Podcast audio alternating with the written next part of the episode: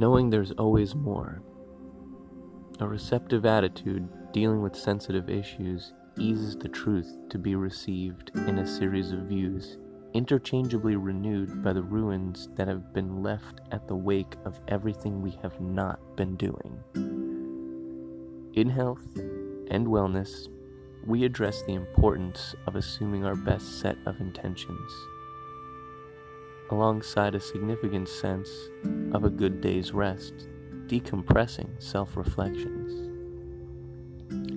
Our accomplished intelligence remains forever relevant as the observational attendants of our everyday lives contend over delicate matters of the mind that would rather hide.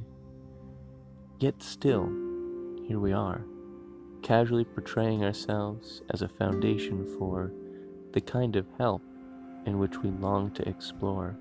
With a unique approach, reaching towards our core, we grab the attention needed to open the next available door, knowing there's always more.